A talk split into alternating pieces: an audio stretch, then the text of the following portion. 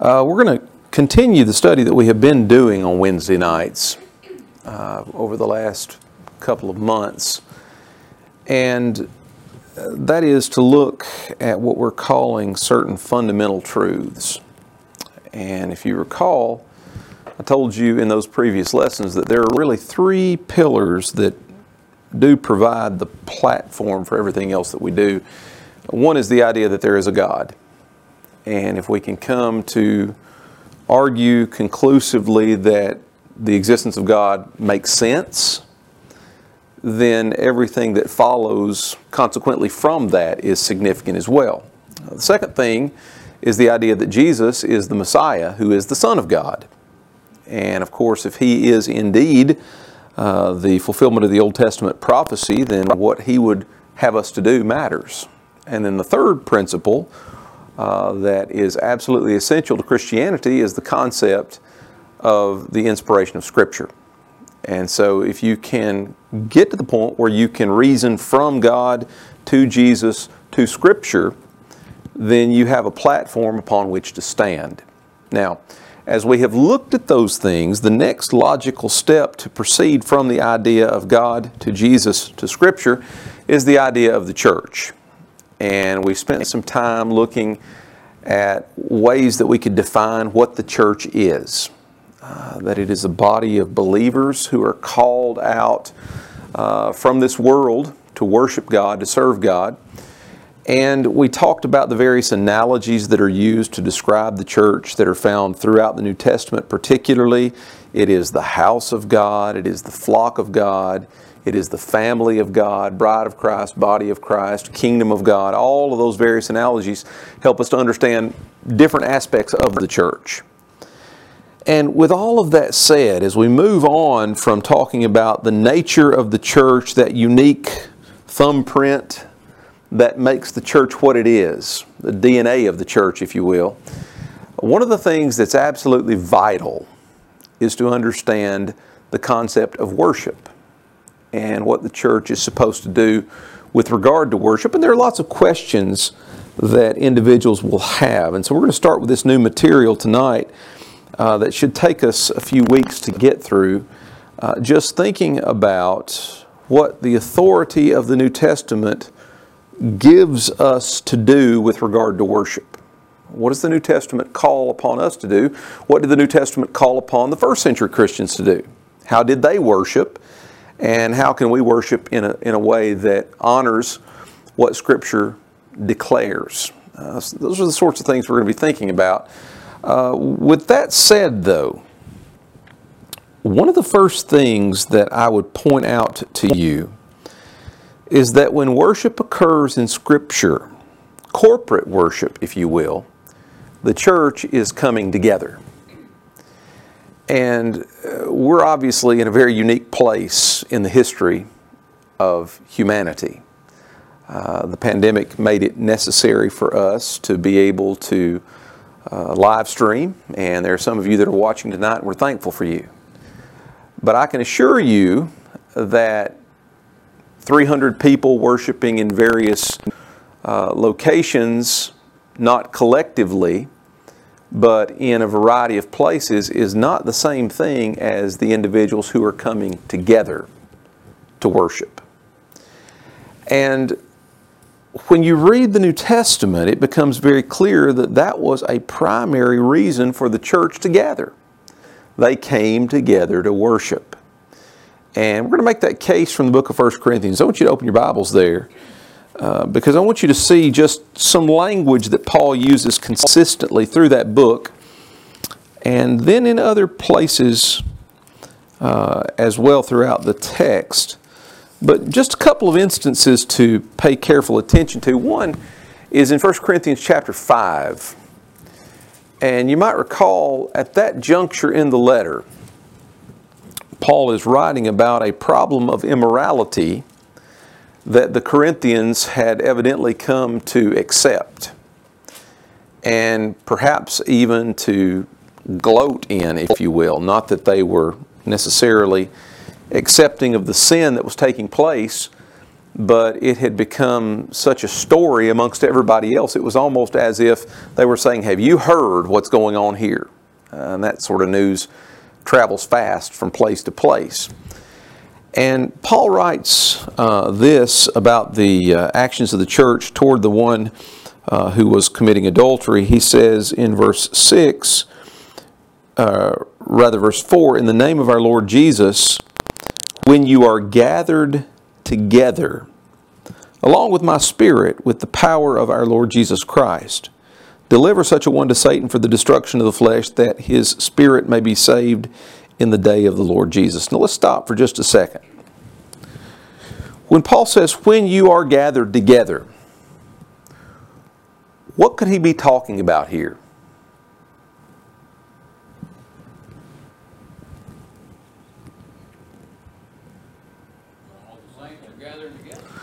Okay, so the church has to be together collectively. But my question is this for what purpose? Did they just randomly get together? Or was there a specific purpose behind their gathering together? Now think carefully. In the book of Acts, in Acts 20 and verse 7, remember what the text says about the church at Troas? On the first day of the week, when the disciples came together to do what? Break bread, which references what part of worship? Lord's Supper. So, why did the Christians in Troas gather together? They gathered together to worship. When Paul says, when you gather together, when you come together, he's not just referring to some business meeting, if you will. He's referring to what the church would do under normal circumstances. The church would collectively come together to worship. And by the way, another an aside. Uh, when did the Corinthians hear this letter read to them? When they were gathered together. They didn't have a library where somebody said, you know, I need to check out Paul's letter and I'll take it home and I'll bring it back tomorrow and then you can take it. That's not the way it worked, was it? They would collectively gather for worship and the letter that Paul had written to them would be read before all of the brethren. Okay? So when Paul's talking about gathering together, he's talking about the one thing they understood that was their assembly. They came together for the purpose of worship. And so uh, you see that here in 1 Corinthians chapter 5, but you see it especially played out a little later on in the letter. Look at chapter 11. Chapter 11, verse 17 Paul says, In giving these instructions, I do not praise you, since you come together not for the better, but for the worse. For first of all, when you come together as a church, I hear that there are divisions among you, and in part I believe it. Uh, his language here in verses 17 and 18 is very revealing. He's describing a practice that is already commonplace in Corinth. They are coming together. Now, the problem was not that they were coming together, they were supposed to do that. The problem was their attitude when they came together.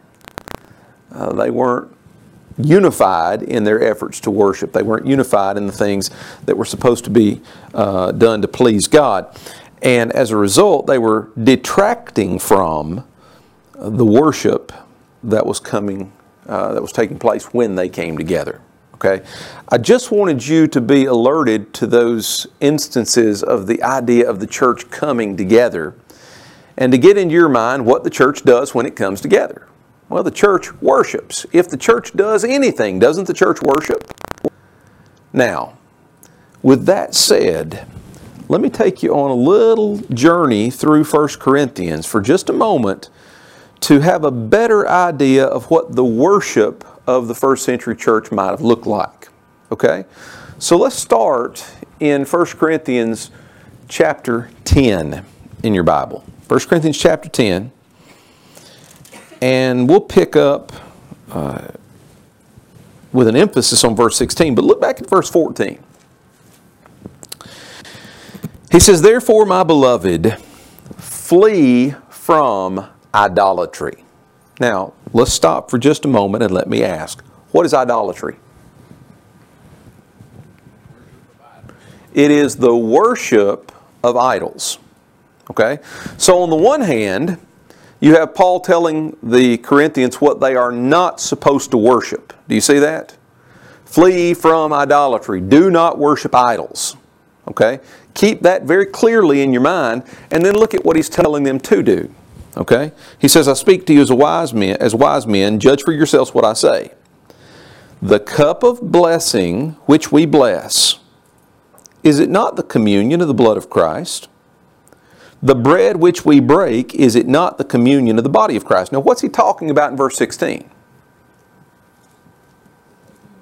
He's talking about the emblems of the Lord's Supper. Importantly, he is not introducing this in a command type uh, setting where he is telling the Corinthians, this is what you're supposed to do. He is acknowledging the fact that they are already doing this, isn't he? Uh, this was not a new thing to them. They were already uh, observing the Lord's Supper. Okay? So he's drawing a contrast. Remember, he's told them, you don't worship idols. Uh, stop the idolatry. But you are supposed to worship. So the cup of blessing which we bless, is it not the communion of the blood of Christ? The bread which we break, is it not the communion of the body of Christ? So you've got the, the cup which represents the blood of Christ, you've got the bread which represents the body of Christ. And he says, For we, though many, are one bread and one body, for we all partake of that one bread. Observe Israel after the flesh, are not those who eat of that sacrifice partakers of the altar. So he is drawing another analogy between what happened under the law of Moses. And he asks, What am I saying then? That an idol is anything? Or that what is offered to idols is anything? He's do, he doesn't want to imply that the idol is on the same plane as the death of Christ. Okay? He says, rather, that the things which the Gentiles sacrifice, they sacrifice to demons and not to God. I do not want you to have fellowship with demons. You cannot drink the cup of the Lord and the cup of demons. You cannot partake of the Lord's table and the table of demons. Or do we provoke the Lord to jealousy? Are we stronger than He?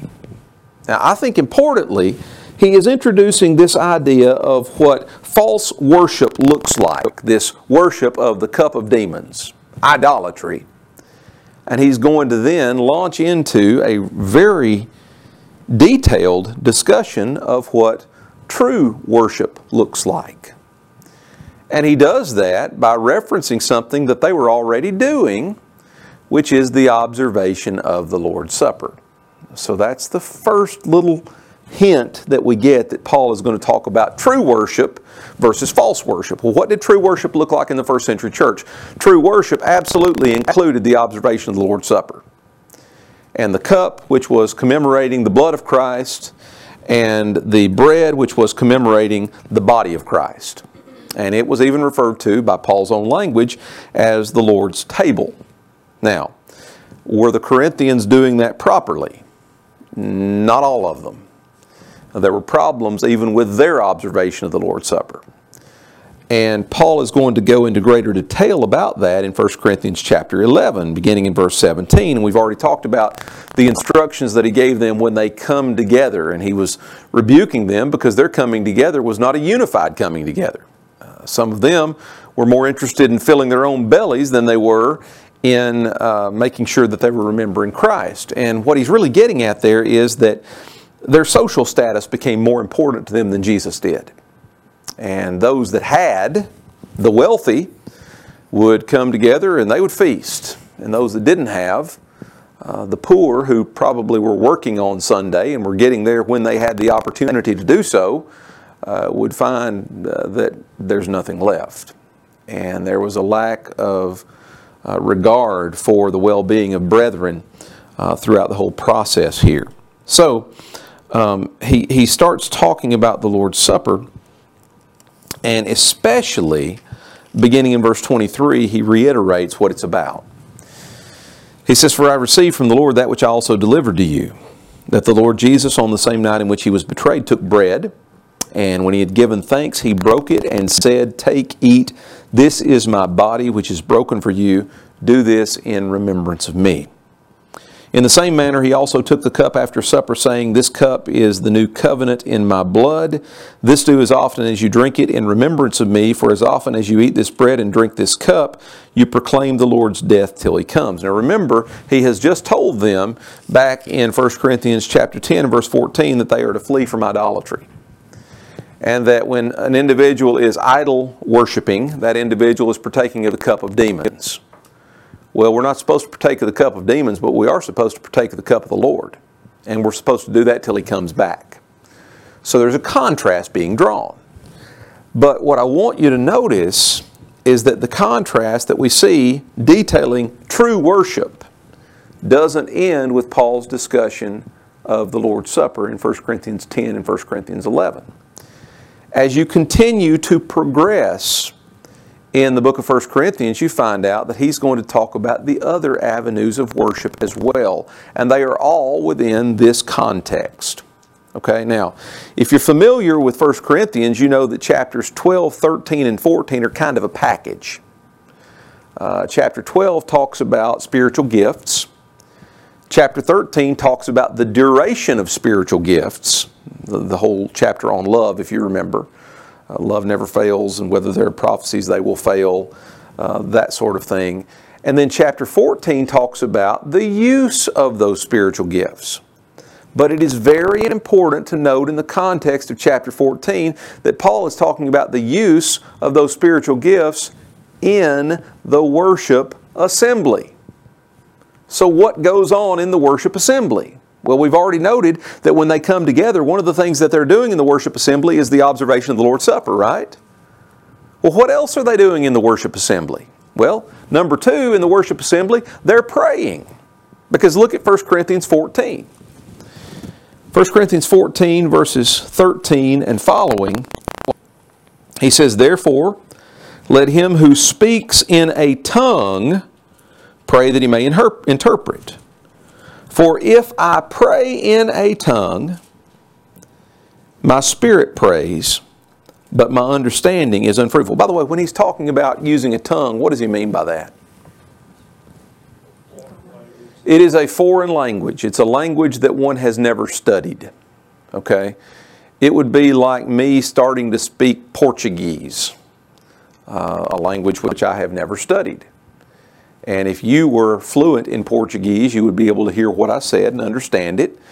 And uh, it would draw your attention because you would likewise know that I'd never studied Portuguese. And so that would be a sign uh, that I had the power of the Holy Spirit. And that's what tongue speaking was. And that's why in Acts chapter 2, all those nations that had come to Jerusalem were startled when the apostles, who were Galilean, are standing there speaking in the various languages that they'd never studied.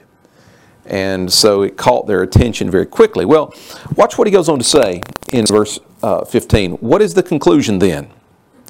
I will pray with the Spirit, and I will also pray with the understanding. Now, what he's getting at when he's saying, I'll pray with the Spirit and pray with the understanding, he's saying, look, if you have the spiritual gift of tongue speaking, do not pray unless you can also interpret the prayer that you are praying right? Otherwise, what good does it do? Would it help you any? If I said to you, Bereshit bara Elohim, uh, va eretz a va shemayim, would you have any clue what I just said? No. But if I said to you, what I just did was quote Genesis chapter 1 and verse 1. In the beginning, God created the heavens and the earth in Hebrew. Well, that makes a difference, right? It, well, it could have been, George. I got to tell you, I'm much more fluent in Pig Latin than I am in Hebrew. Uh, with that said, th- that's the whole idea, right? You're interpreting the language that you've just quoted. Okay? So he's telling the church in, in Corinth look, if you're going to pray with the Spirit, if you're going to pray with these tongues, you better interpret the tongue as well. And by the way, that was a spiritual gift too, right? The interpretation of tongues was another spiritual gift. And if you go on down through 1 Corinthians 14, what he's going to tell them is look, if there's nobody there to interpret the tongue that you want to speak in, you be quiet. You don't speak in it just because you can speak in tongues. This isn't about impressing people, it's about impressing the Lord upon people. And so if there's no one there to interpret the tongue, you don't do that. Well, what we're getting to, though, is this. When he says, What's the conclusion? Then I will pray with the Spirit and I will also pray with the understanding. There's an implication there that they did what when they assembled together? They prayed. Okay? So, by implication, we have already seen that the Corinthian church, when they came together in the worship assembly, observed the Lord's Supper. And the Corinthian church, when they came together in the worship assembly, prayed. But guess what else they do? This passage goes on to describe the same thing in verse 15 when he says, I will sing with the Spirit, and I will also sing with the understanding. So, guess what they did in the worship assembly?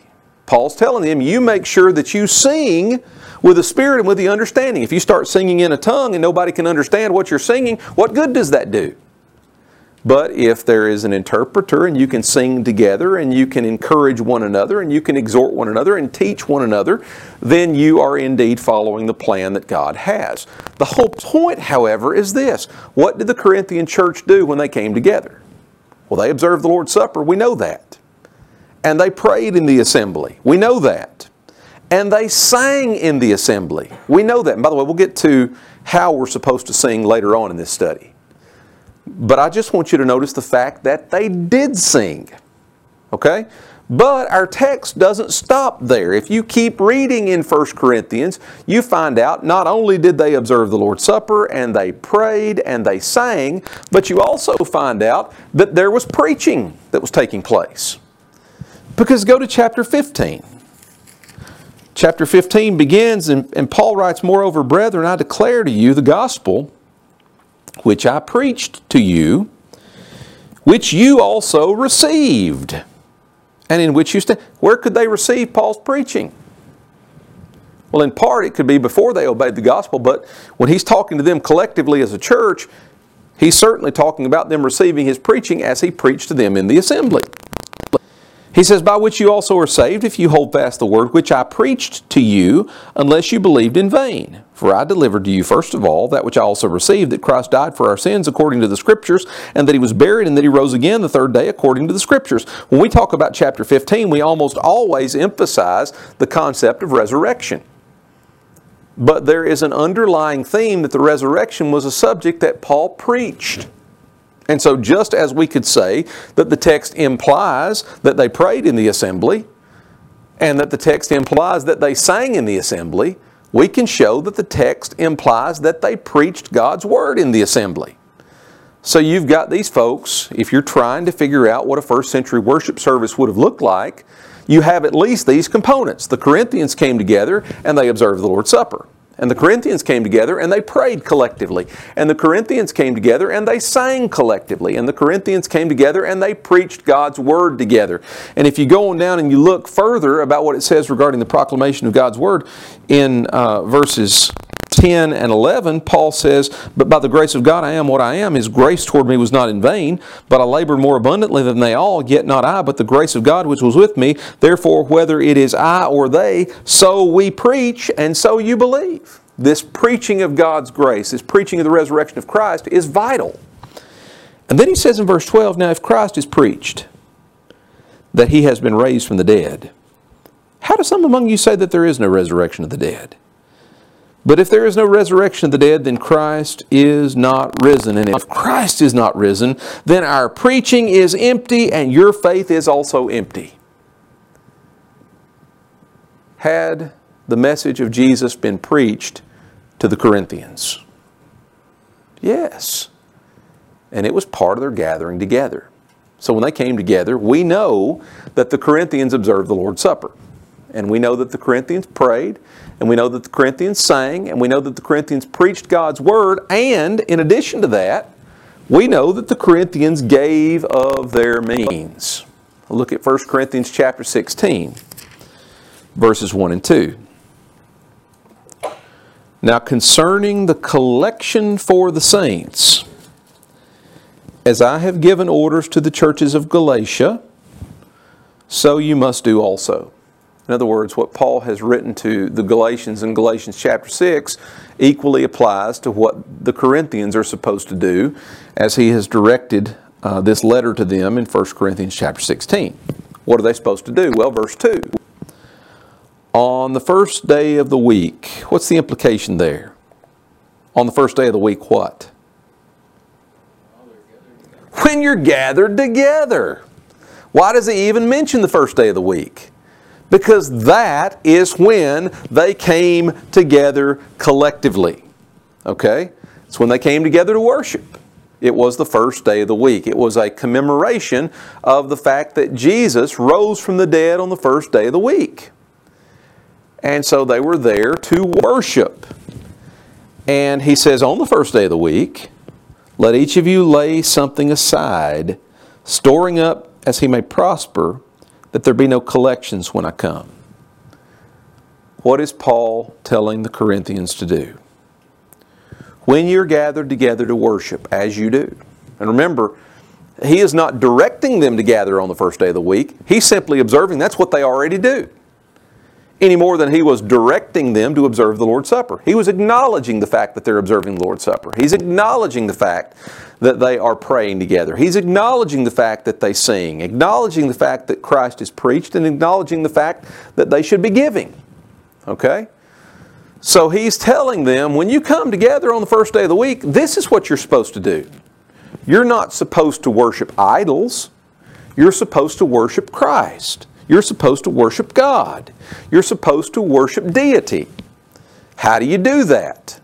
By remembering the death of Jesus in the appropriate way, by praying with understanding, by singing with understanding, by preaching the resurrected Christ, and by giving as God has prospered you. And he's going to go into greater detail about the motivation behind giving in 2 Corinthians, in the second letter. He's going to write to them about what they should be giving and why they should be giving it. And it's a very important reminder. But why is all of this necessary? Because it provides us with a snapshot of what worship in the first century looked like. If you were here last week when we were talking about the identity of the church, the DNA of the church, some of the questions that I asked at the end of that lesson included can we worship the way the first century church worshiped? Is it even possible? Is it possible for us when we come together collectively to do the same things they did? And if we do the same things they did, can we be what they were? Well, there are some people who would argue we don't even know what they did. Well, I think if you look closely at 1 Corinthians, you do know what they did. It becomes very clear that when they came together, they observed the Lord's Supper. Paul is acknowledging that fact. When they came together, they prayed together, and he's, he's telling them, you make sure, even if you have spiritual gifts, you make sure that you can pray together collectively with understanding. When they came together, they sang. I'll sing with the Spirit, I will sing with the understanding. When they came together, they preached Jesus, the resurrected Savior, and when they came together, they gave of their means. So our question is, is it possible for us to observe the Lord's Supper today? Yes. Can we pray collectively with understanding? Yes. Can we sing collectively with understanding? Yes. Can we preach the resurrected Jesus and can we give of our means? Well, if we can do those five things, which we find in 1 Corinthians chapters 10 through 16, then why aren't we being what the first century church was? That's the whole point. We're trying to be the church that we read about in the New Testament. Jeff? Sure and that's that's the whole point, right? So so can the Lord's Supper be abused? Of course it can. Can prayer be done wrongly? Yes. Now uh, let me give you a, a little insight on that, and this I think this is important. At least is something that those of you who lead public prayer should keep in mind. When he is rebuking them in 1 Corinthians chapter 14, obviously he has spiritual gifts in mind. But what were they doing with their spiritual gifts? If they didn't have somebody there to interpret, they're showing off, aren't they? So what's he saying? It is wrong in worship to try to draw attention to yourself. Well, that principle's still true today, isn't it? It's absolutely wrong for somebody that's trying to draw attention to themselves. Uh, it's, it's sort of like what Jesus said about the Pharisees of his day in Matthew chapter 6. They think they will be heard for their many words. Now, it doesn't mean that we're trying to sit in judgment on somebody who's leading a public prayer. That's not what I'm saying at all. But I am saying that each person that leads a public prayer ought to be very clear with himself uh, to make sure that he's not trying to draw attention to himself, but that he's trying to take everybody's individual minds to the throne of God. That's the whole point. Okay? So, yes, can the avenues of worship be abused? Of course they can. That's why Paul's telling them this is exactly what you've done with the, with the Lord's Supper. You've turned it into something that God never intended for it to be. Uh, this is what you have done with your prayers. This is what you could do with your singing. It's what they could do with their preaching, and it's certainly what they could do with giving. So he is trying in every conceivable way to uh, get them to understand uh, what their responsibility as God's people actually is. Now, very quickly before we end, I want to introduce the next part of what we're going to get to. Having shown you a snapshot of the worship service in the first century church and arguing that we have the capability of doing the same things that they did. I do think it would be very beneficial for us to get a better idea in our minds of what worship is to begin with. And if we can get clear on what worship is, then perhaps we can improve our worship, which I also think we can do. Uh, I don't believe that worship is easy. I don't think it's easy. As a matter of fact, I think that worship is one of the most difficult things that a person can do for this reason. Worship is one of the very few things that we do that of necessity requires both physical and spiritual focus. There are a lot of things we do physically that we train our muscles to do, and you can go through the motions without even thinking about it. Uh, a great example Tim's a basketball coach good free throw shooter has trained that stroke so well that when they're shooting free throws, they're not worried about the pressure, are they, Tim? They're just shooting them. You know, you shoot thousands upon thousands and thousands and thousands of free throws, you get to the point where it's automatic. Same release, same shot, every time. The world record, record holder, I looked this up a few years ago. he never missed. He just shot till he got tired of shooting okay? And it was like seven or eight hours. And somebody else may have gone back and done better than that again. But here's what I know about that. That guy wasn't sitting there every shot and thinking, I hope, I, I hope this goes in. It's not what he's doing, is he? He's got a method, he's got a stroke, he's not even thinking about it. It's just bang, bang, bang, bang, nothing changes. Okay? When we're just using the physical, you can get to that point, right? Golfers talk about that swing, the memory of their swing, and they get, get that swing memory in mind, and that's what they're thinking about. You know, you don't worry about anything else, you just let your training take over. Okay? Worship is not the sort of thing that you can do on autopilot. You can do a lot of things on autopilot. You can't do worship on autopilot. Uh, if, if you just go through the motions in worship, you can sing songs, right? You can bow your head and close your eyes when a prayer is being led. Uh, you can drink the grape juice and eat of the unleavened bread. You can even act like you're listening when I preach. By the way, sometimes I can tell and sometimes I can't. Um,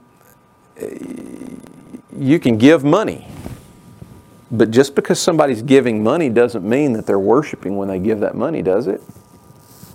There's a worshipful intent that is to accompany all of those things. And what we've got to figure out is how we get to the point where our spiritual focus is joined with our physical actions. And that, incidentally, is exactly what I think Jesus is getting at in John 4, verse 24, when he says, God is spirit, and those who worship him must worship in spirit and truth. Okay? God is a spiritual being.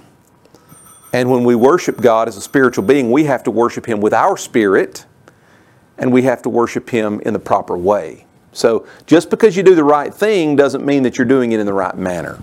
And we're going to talk about that next time. Thank you for joining us.